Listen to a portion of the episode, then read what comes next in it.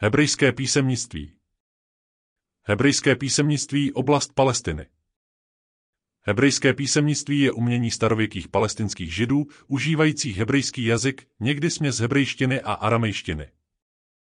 Židé, národ hovořící hebrejským jazykem, vytvořili na začátku desátého století před naším letopočtem Izraelské království.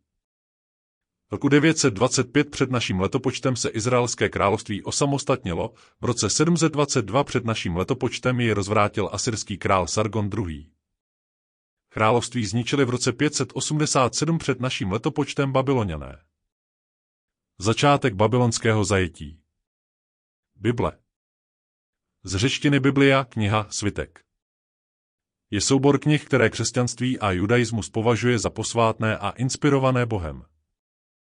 Bible je označována též jako písmo svaté, latinsky scriptura sacra nebo scriptura sancta, nebo krátce jen písmo, některé církve ji označují také jako boží slovo.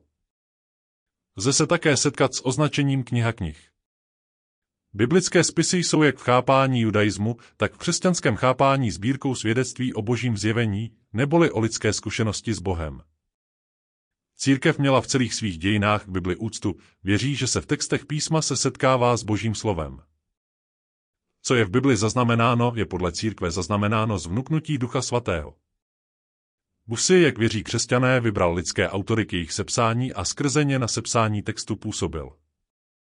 Proto také církev věří, že to, co biblické spisy tvrdí, je spolehlivé a pravdivé. Biblický kánon, termín označující soubor knih, které tvoří Bibli.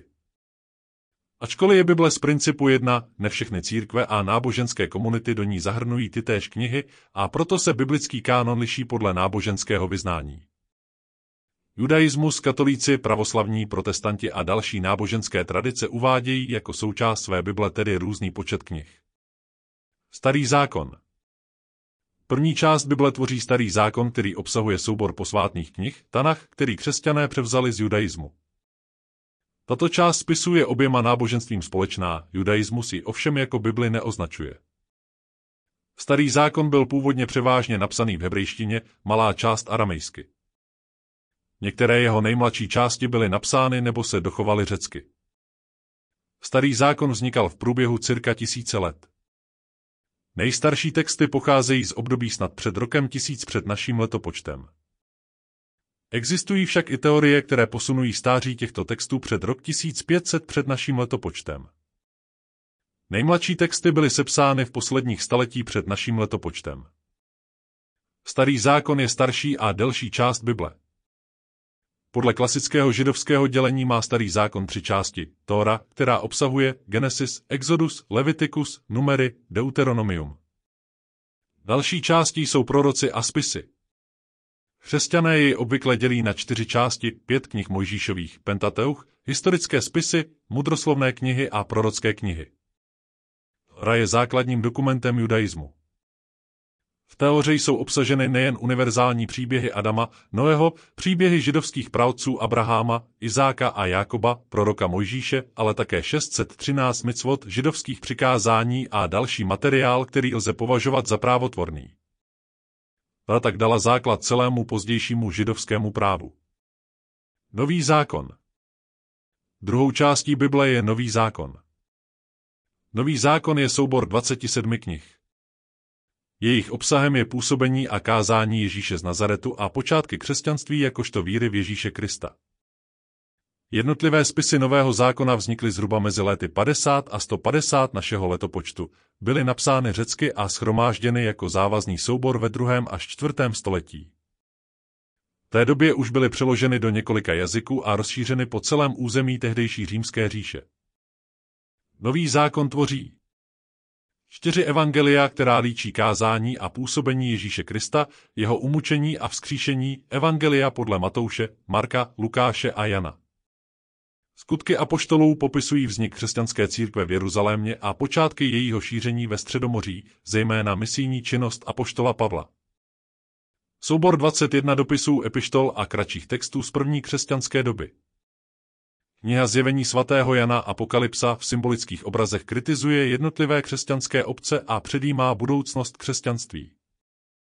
Podstatným krokem při vzniku nového zákona byl výběr a sestavení závazného souboru, kánonu, z jednotlivě vzniklých textů. Evangelia a Pavlovy listy se už ve druhém století citují v jiných křesťanských spisech jako nepochybné autority, kdežto o postavení některých obecných listů a apokalypsy se diskutovalo až do čtvrtého století. Naopak v některých církevních obcích se četly a uznávaly i další spisy, které se nakonec součástí nového zákona nestaly. Obvykle se označují jako apokryfy. Stará křesťanská tradice připisuje jednotlivé knihy Nového zákona známým postavám, apoštolům a jejich žákům.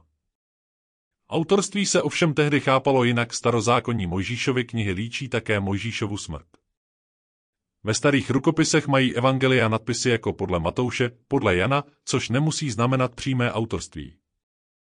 Je třeba vzít také v úvahu, že autoři své texty obvykle diktovali písaři, který je často i formálně dotvářel. Překlady písma svatého mají dlouhou historii. Do klasické řečtiny se překládal pouze starý zákon, neboť nový zákon je v tomto jazyce psán přímo. Již ve třetím století před naším letopočtem vznikl v Alexandrii řecký překlad Bible Septuaginta. Od čtvrtého století se křesťanství přesouvá na západ a latina nahrazuje řečtinu jako světový jazyk. Pro další historii Nového zákona a jeho působení jsou tedy rozhodující latinské překlady. Koncem čtvrtého století vznikl kvalitní latinský překlad celé Bible z původních hebrejských a řeckých textů, který se pak pod názvem Vulgata užíval na západě po celý středověk a byl také základem prvních překladů do národních jazyků. Současná historická věda stále řeší vztah Bible a historie. Některé části Bible uznává za historicky správné, jiné nikoli. Přestože jednotlivé knihy Bible pocházejí z různých historických období, křesťané věří, že Bible předává jisté ucelené poselství. Bible je nejpřekládanější knihou na světě.